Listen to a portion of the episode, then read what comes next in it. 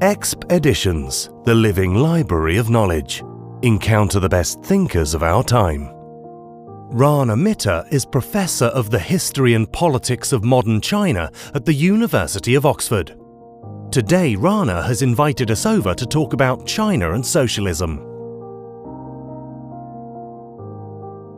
One of the elements of modern Chinese thinking that I think is underestimated is the continuing importance of thought from the traditions of Marxism, Leninism, and also, of course, Maoism, Chairman Mao's own adaptation of that thinking. And the reason I think it's worth bringing that up is that there's a quite widely held narrative that essentially after 1978, you know, when the Cultural Revolution ended, Deng Xiaoping opened China up to the world and China essentially started becoming, you know, the workshop of the world, that communism was heaved out of the way to make way for capitalism as an alternative.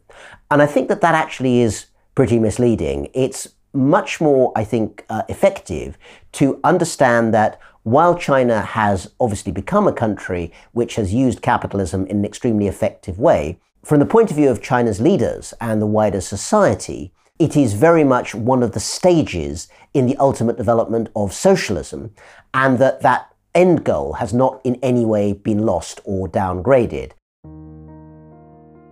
Where can we see this goal of socialism?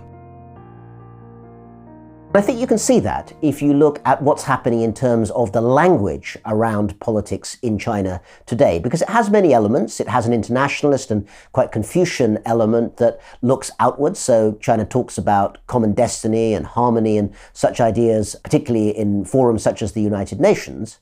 What it doesn't tend to do internationally, but does very openly at home, and I think looking, you know, at the, the politics uh, of China domestically, one can see this, is to use language that is drawn very much from the Marxist Leninist tradition. So if you look at theoretical journals published by the Communist Party training schools, they talk a great deal about ideas like struggle and ideas like contradictions. And these terms, which sound a little bit jargonistic unless you spend a lot of time with, uh, with Marxist theory, are actually in a sense a direct inheritance of that tradition from the German philosopher Hegel in the 18th century, uh, Karl Marx in the 19th century, and the many who adapted their thinking in the 20th century, notably Lenin, who was also very keen on the idea of the state creating a kind of leadership cadre which would exercise often deeply violent power, terror, and other methods to try and essentially uh, get to that end goal of, uh, of socialism. So, all of these ideas, I think, are very, very visible in terms of the way that China